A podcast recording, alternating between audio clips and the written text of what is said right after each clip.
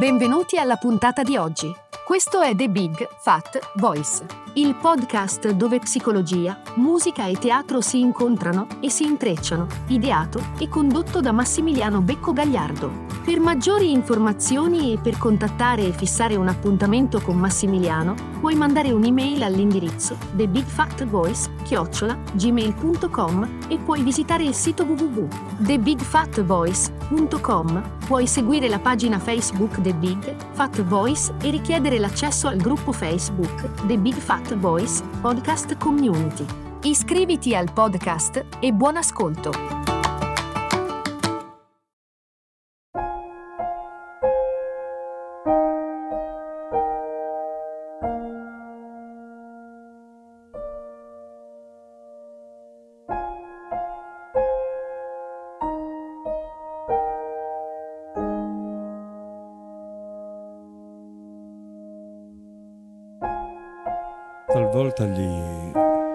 Incontri avvengono per caso,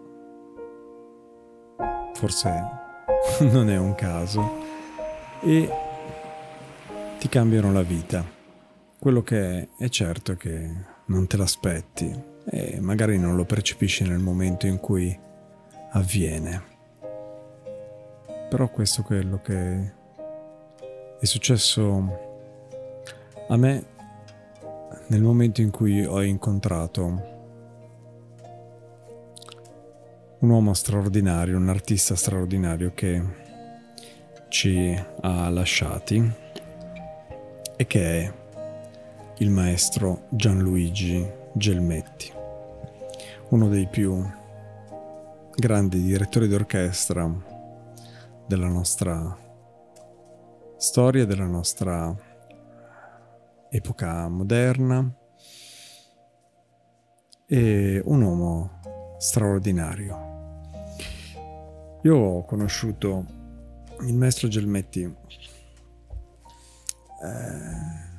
un po' di anni fa, metà anni 90, dopo un'audizione al Teatro dell'Opera di Roma vengo mandato dall'allora eh, casting advisor del teatro Renate Kupfer a Pesaro perché ascoltandomi aveva pensato fossi la persona giusta per interpretare uno dei ruoli principali del nuovo progetto che avrebbe diretto il nuovo direttore musicale del Teatro dell'Opera di Roma per il giubileo, quindi per un qualche anno dopo.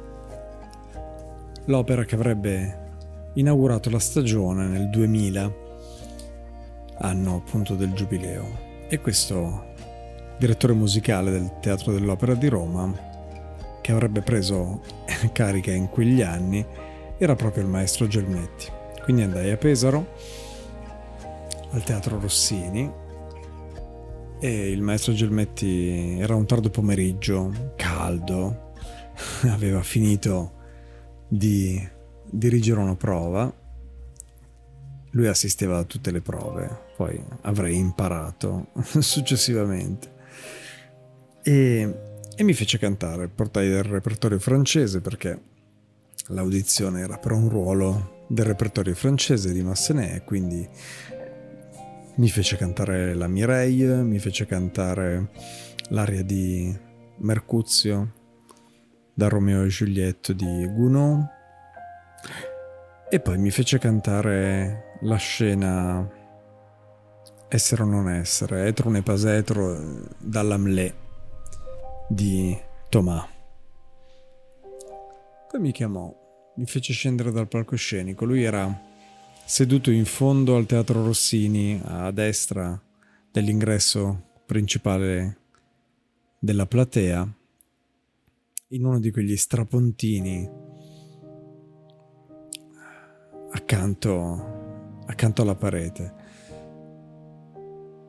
E si complimentò, mi rassicurò del fatto che ci saremmo visti a Roma, che avrei cantato il ruolo di Boniface nell'opera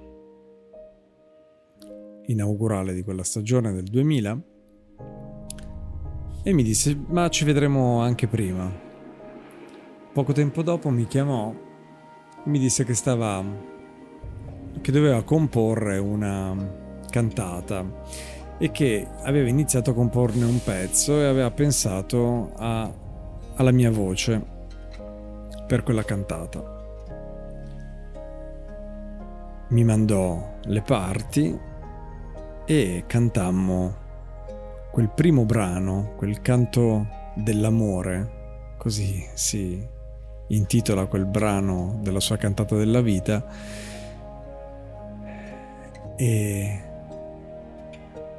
lo cantammo a Bologna, cantata per eh, soprano, baritono, violoncello solista e con me c'era una grande amica, grandissima collega, Laura Cherici come soprano, altro grande affetto del maestro, e Mario Brunello come violoncello solista.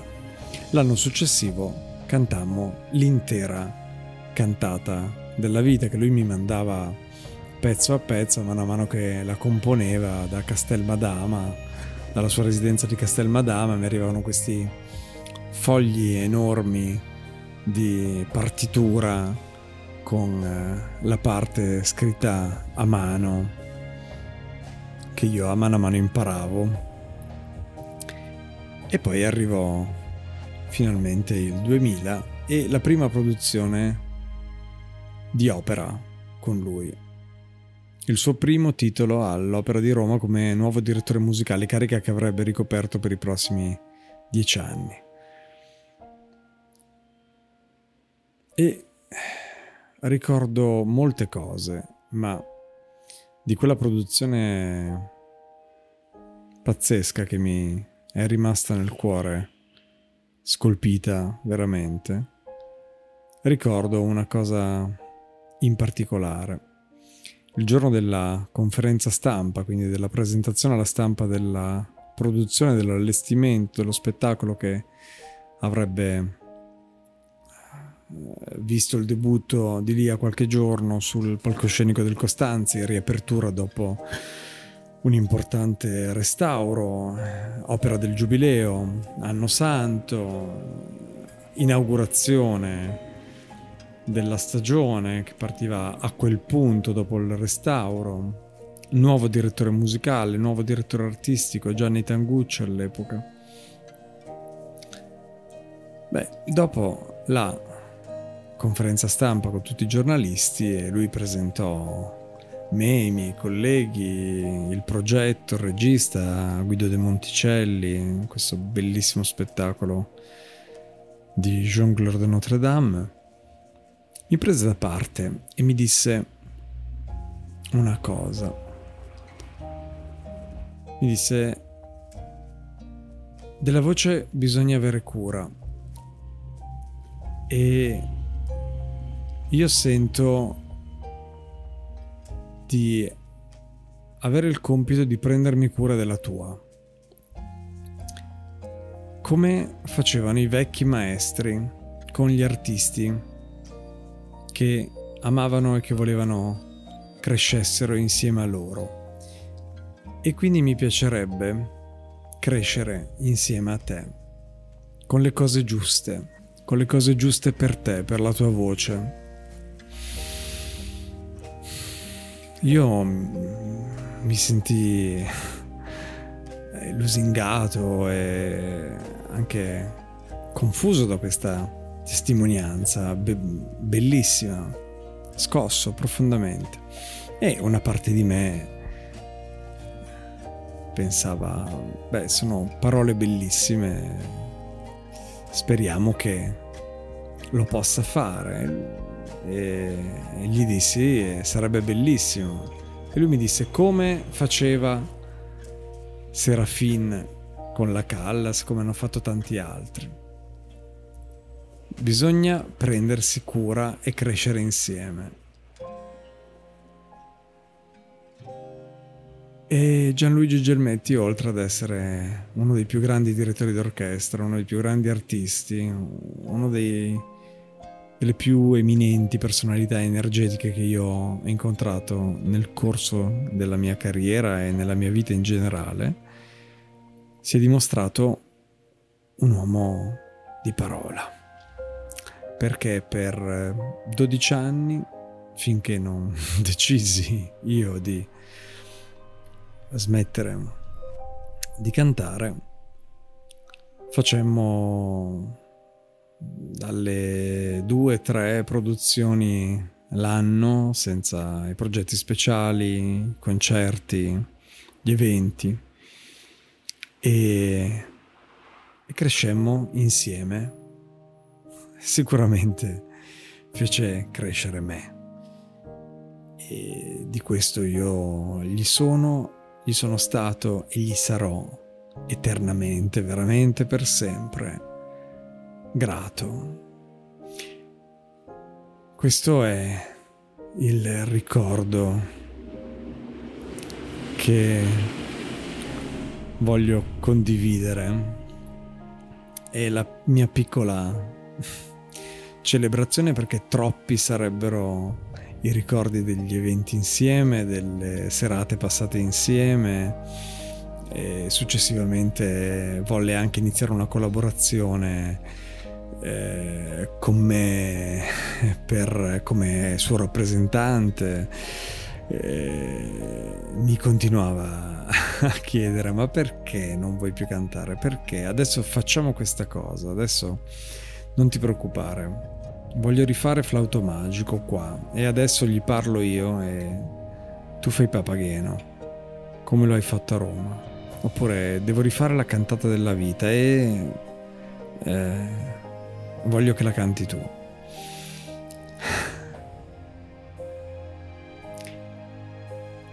Questo è un grande regalo, è un grande regalo e lo racchiudo in questo piccolo, piccolo ricordo in un enorme, infinito, perenne. Grazie. Grazie maestro. Grazie.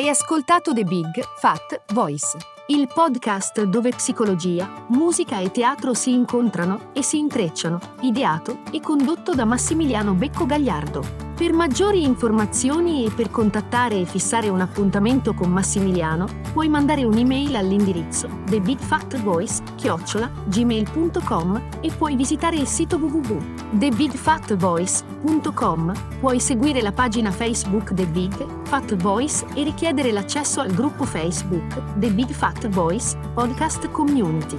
Iscriviti al podcast. Grazie per l'ascolto e arrivederci alla prossima puntata.